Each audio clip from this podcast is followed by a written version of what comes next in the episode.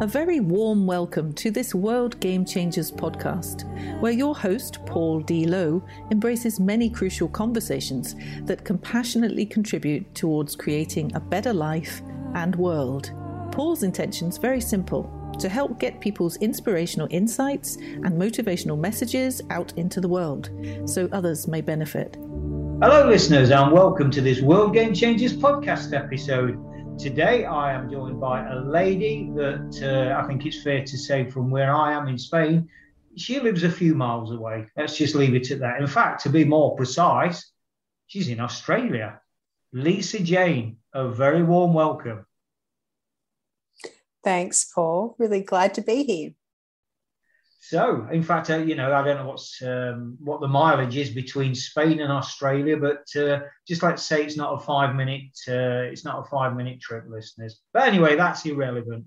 That's irrelevant. So, Lisa, what we're going to talk about? I mean, I just want to set the scene. Really, we've had a great chat, listeners, off air, Lisa and I, an introductory chat. There's a lot of undoubtedly a lot of content, a lot of energy, a lot of insights to be shared. I want to enter in just by on a foundation level, Lisa, if I may, by mentioning your book, The Emotionally Powerful Mother. Maybe a good starting point as any. Just give us an insight, a little bit of a share around that, if you will. Mm.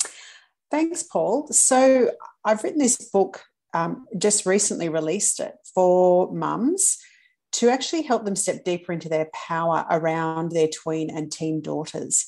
So after working with women for quite a lot of years, I noticed that in the realm of relationships, women can be incredibly empowered in so many areas of their lives. And then we go back to our relationships and we filter our truth. We step away from ourselves. And I felt really, really powerfully that this starts in our girlhood. It starts from what we're taught and how we're trained, and that there's very little emotion education for really for anybody, but for me, my interest lies in girls because I have a couple of daughters of my own.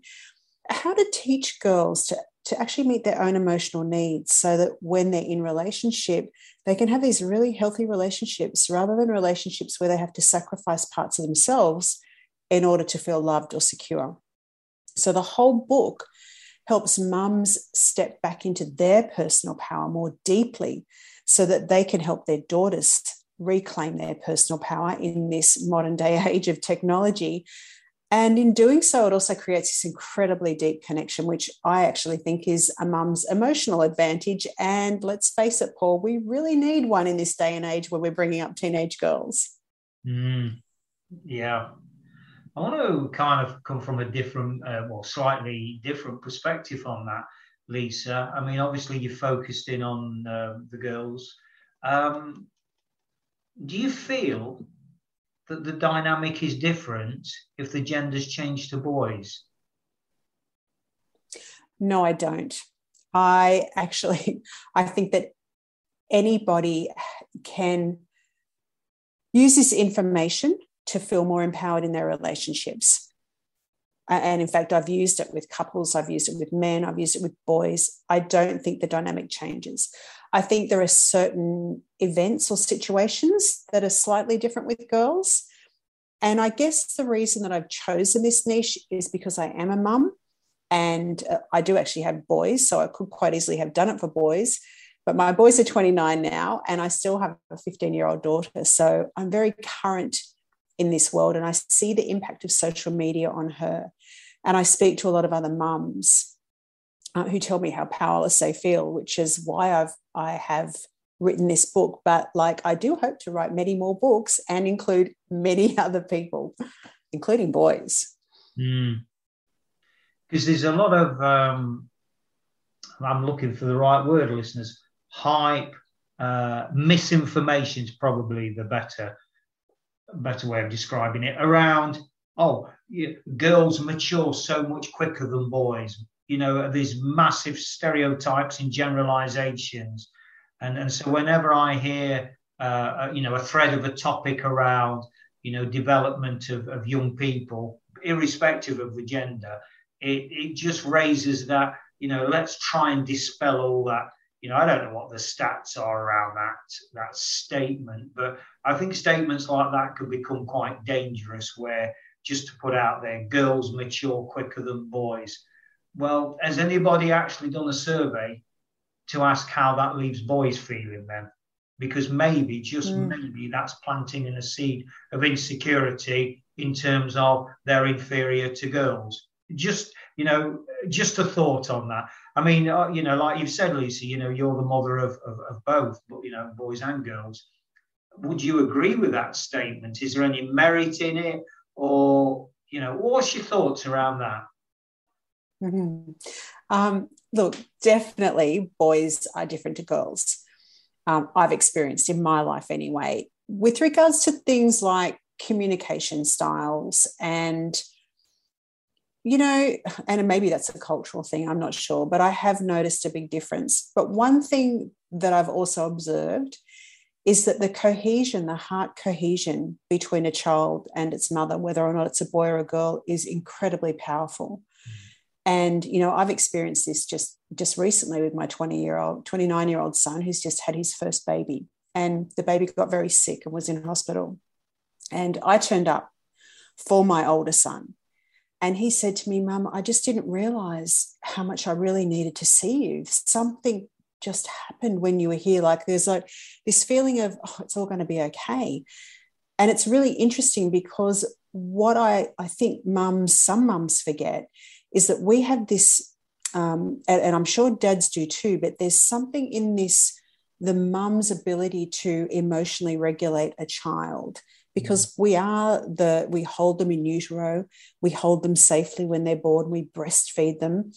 And you know i really think there's some special power in that cohesion that can be tapped into as the child merges through life because it's in their physiological um, it's in their neuro, neurological pathways it's part of who they are and i think probably for mums and dads we have this unseen capacity to influence our child on a heart level, which I think if we can get out of the way of some of the dynamics that may have been created, we can activate that. And that's very, very powerful. And so, saying that, I, I fully believe that the time is now on this planet to cease the division between our sexes because there isn't a better or a worse than. But right now, I think it's time for us to appreciate our differences and continually create more of a harmonious, unified relationship with anybody, regardless of sex they are. Absolutely. Did that answer your question? Mm-hmm. I covered a bit of ground there. Sorry, Paul. No, no, that's brilliant because I totally, totally agree with that, Lisa. That this, these labels that we give, these generalizations, you know, and I've used just one, you know, deliberately used one, uh, maybe even semi-controversial statement there around, you know, I'm not going to keep repeating it because I don't want to give it too much energy, but that whole kind of division, that duality. So I mm. totally, totally get what you're saying. That look, you know, let's not worry too much about the labels, whether it's X or Y, boy, girl, rich, poor, gay, straight. You know, it doesn't matter, black, white. They're just labels because ultimately you know what I what I really love about and, and felt that energy there, Lisa, is that connection between mother and child, that natural, more than natural. That is the way it was. It was ever thus. Mm-hmm. It was ever thus. Oh yeah, absolutely. And I think that you using that word natural. Um, oh, you know, I talk about this quite often because what is normal, I believe, at the moment is not natural what we consider normal in the way we relate to each other and the, even sometimes in the way we parent it's normal and yet it's so far away from natural it doesn't often create the harmony and the unity and the connection that a natural relationship can so when we're in this cohesion we're consistently understanding each other at a deeper level and building this beautiful sense of deep love and connection What's often normal, though, in our society is the way we deal with events and situations. Our reactions often create the division, and we move further away from each other and become more disconnected. So, while that's more normal, it's certainly not natural because natural does have that ease. It has a, it has an ease and it has something that comes from within us. It's not something that we've got to try and figure out or um, you know fix or solve. Yeah, yeah, that kind of externally driven. I'm going to use that dirty four-letter F word, fear. Mm-hmm. That you know yes. that manipulates us it controls us. You know we have to survive we have to win at all costs and all that kind of stuff we become part of. And i you know i think we then reach a stage in life or maybe we don't i don't know. There's me generalizing now. Just shows listeners doesn't it how quickly and how easily it is to slip into stereotypes to slip into generalizations. I've just done it there you know, where I'm assuming, oh, don't ever assume. Because there's one thing with nature, she's got her way of carrying on, but she's the boss and she'll let you know what's happening. But isn't it true, Lisa, yeah. that we, in our infinite man, in, in, in their infinite wisdom uh, of that, that vulnerability, that insecurity, that fragile nature of what we are, we don't accept that. We have to control it. We have to wear that mask, don't we? Win at all costs. I'm not going to show weakness. I'm not going to be vulnerable.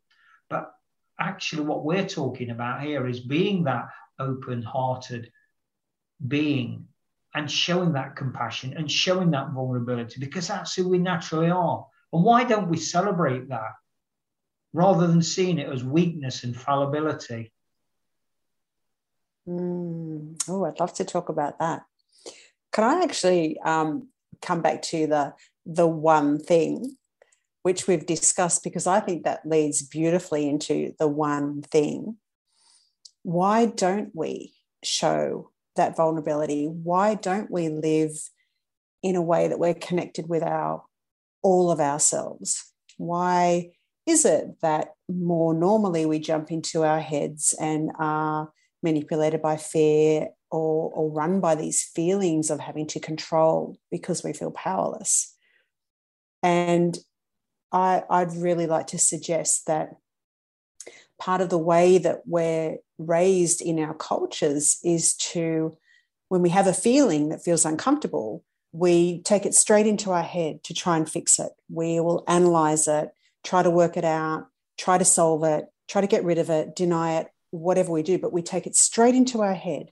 And so our feelings don't have a chance to be allowed and to be felt and to be worked with. In essence, what we're doing is we're separating ourselves from our feeling world so that we're creating this separation from the way we interact with our feelings. And that separation manifests as all sorts of fears, insecurities, not good enough, I have to get there, because there's the gap within us and that gap, that separation, continues to project out often. Like I've noticed it project out in my relationships in the past as persecution or blame, or even trying to rescue people because I have this gap inside of me. So for me, this being able to be at ease and understand myself and see that my reaction is the result of the separation inside of me and then owning my feelings and allowing them to flow, not taking them straight into my head, but allowing them to be part of my existence because that's normal, right? For any living thing, the way we evolve, the way animals evolve is they have a feeling response to their environment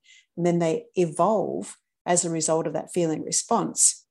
Human beings are probably the exception. We have a feeling response, or should I say reaction, and we cease evolving, many of us, because we don't like the feeling of being uncomfortable. Or more importantly, we haven't been taught what to do with that emotion.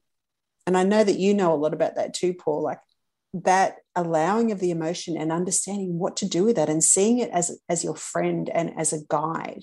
Mm. Do you agree? Absolutely. Yeah, again, absolutely.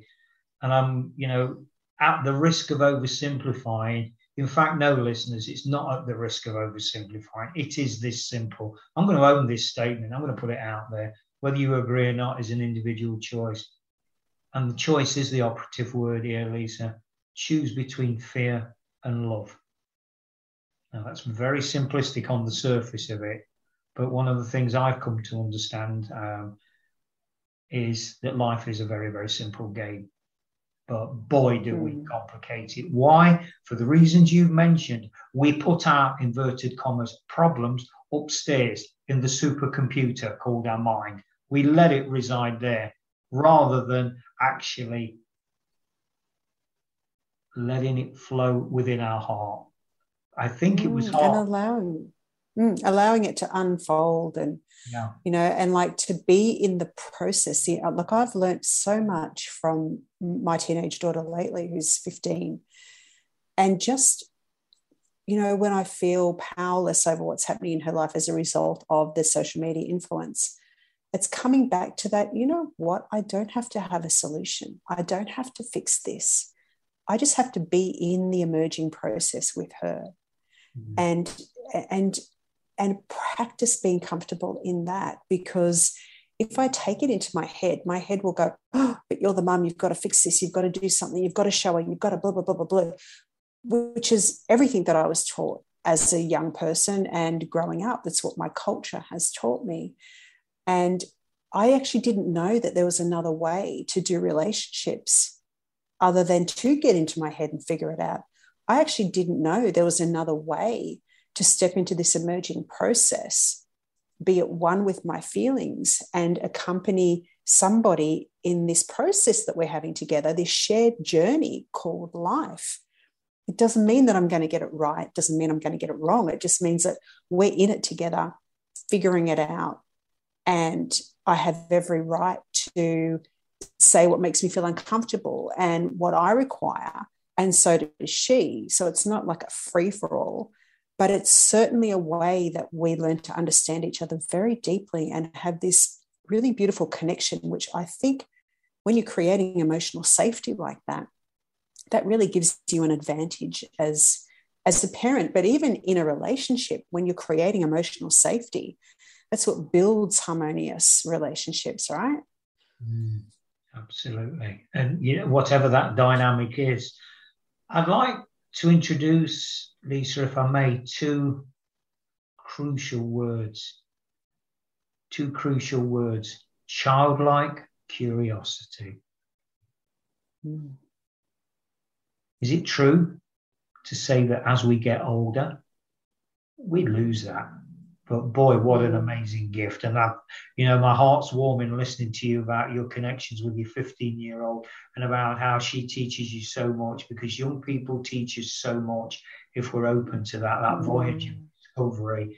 But that childlike curiosity, I'm certainly, um, Lisa, on that voyage of, uh, to quote Helen Shapiro, uh, I'm walking back to happiness because it was already there anyway. I kind of just lost yeah. it.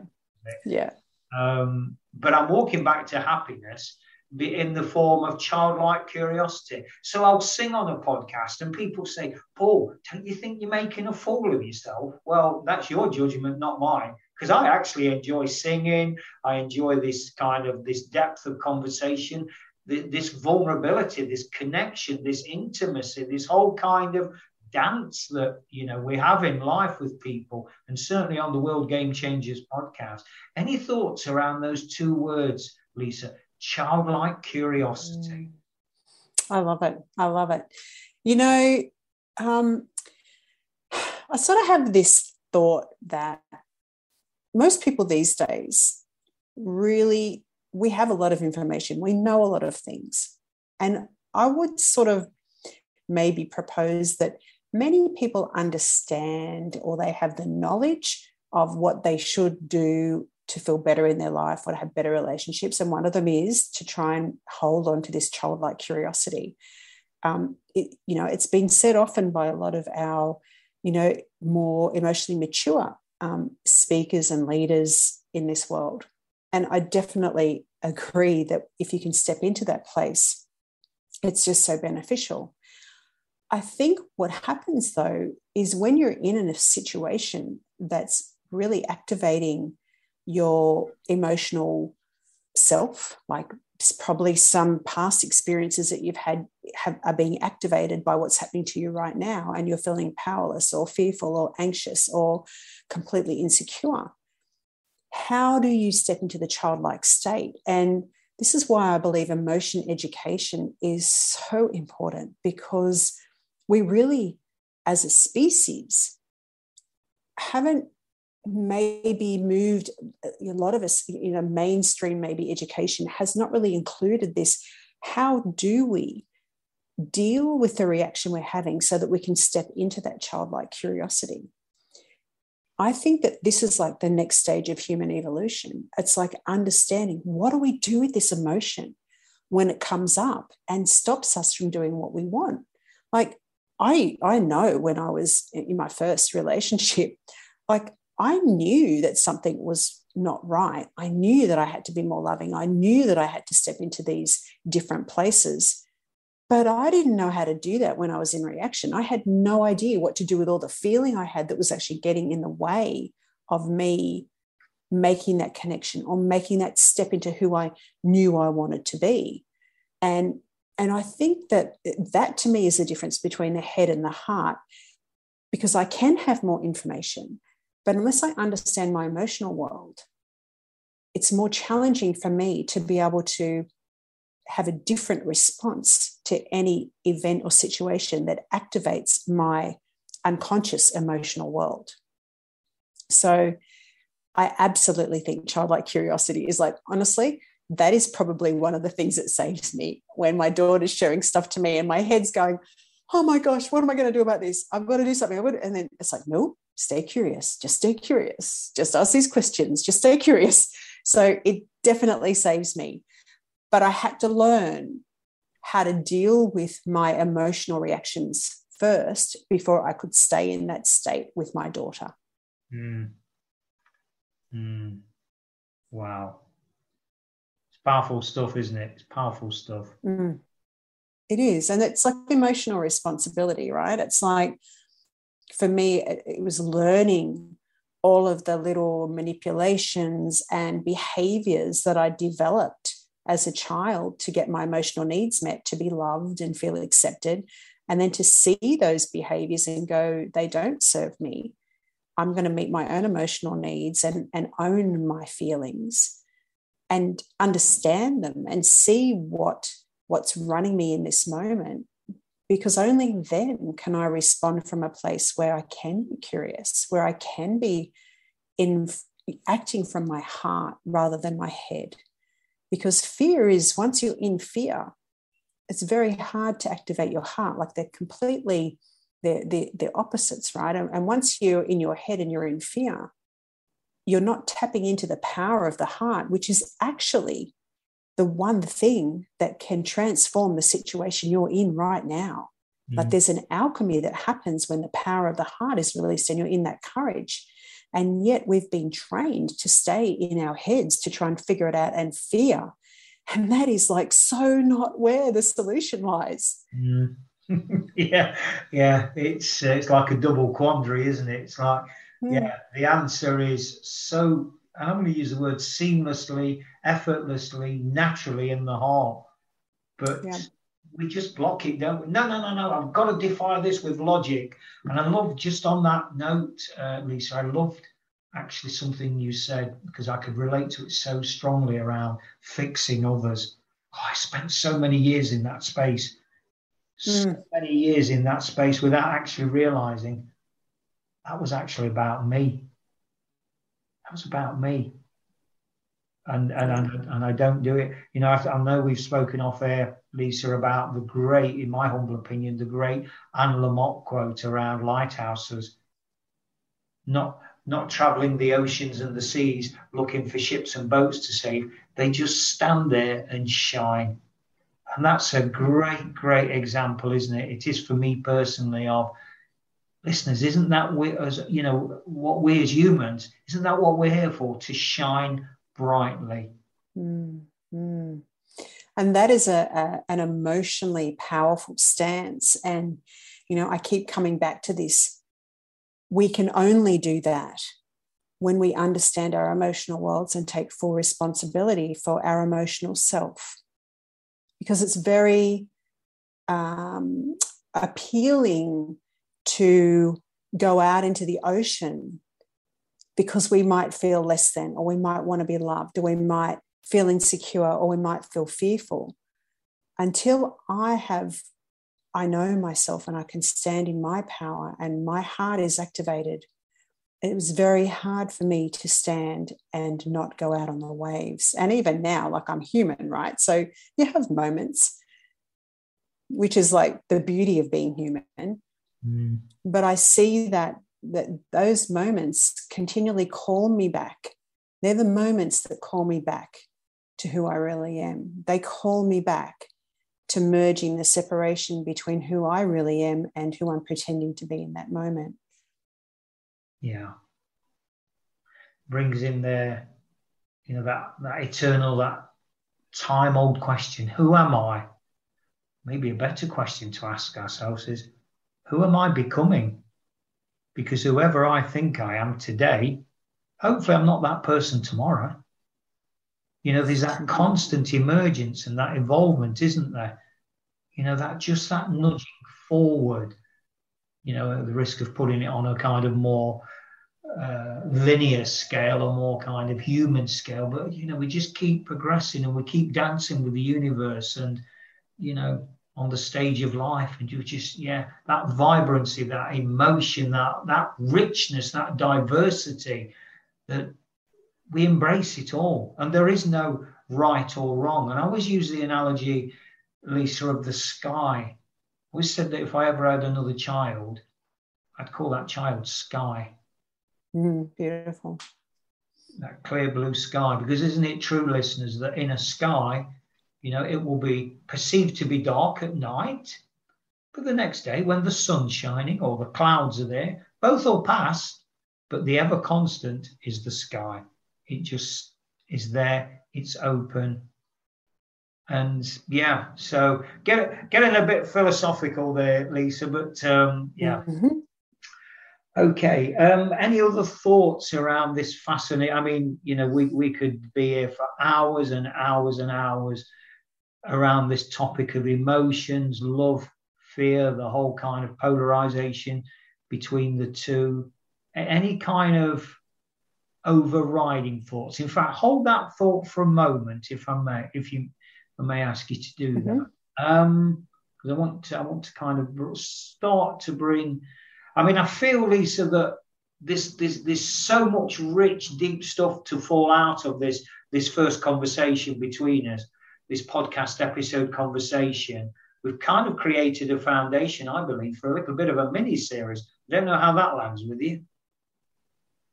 Mm, I definitely think so, because I I feel that there's a, a really beautiful, rich time on the planet now to really start to own our emotional evolution. And that's like, how do we do that in real life? And I, I believe these discussions are part of that emerging process. I don't have the solutions or the, hey, this is how you do it. But what I do know is that when I get into the emerging process, like you, Paul, we're in this process and things come out and, and our, our mutual experiences create these opportunities where we are exploring new frontiers. And I, I think it's our capacity as individuals to be able to step into the process and allow ourselves to start to walk out into these new frontiers that may look a little bit scary. But I think that's really what we need to do now when it comes to um, all of us becoming whole humans, not just a part human being whose emotions or feelings are over there and then the rest of me that's over here. Um, because it's more than our spiritual or our mental, our mindset. It's more than that. It's like all of us is operating to its fullest potential in each moment. And yeah, I think this is a beautiful opportunity to start really pioneering discussion on how we bring this into our everyday life. Like, how do we go to work and do these things? How do we, this one thing, how does that impact our, our daily life? Just being a human being, you know, in this world, in this 21st century world, which can have its pressures, right? Mm. Yeah, absolutely. Absolutely. So I'm going to finish off by asking you the one thing, Lisa, but park that thought for a moment. Just want to invite you in to share your contact details, how people can find out more about you, where they can find your book, The Emotional, Emotionally Powerful Mother. What's your primary contact? What's your main for the show notes? If yes, the, the website is iamlisajayne.com. That's I A M L I S A J A Y N E dot com.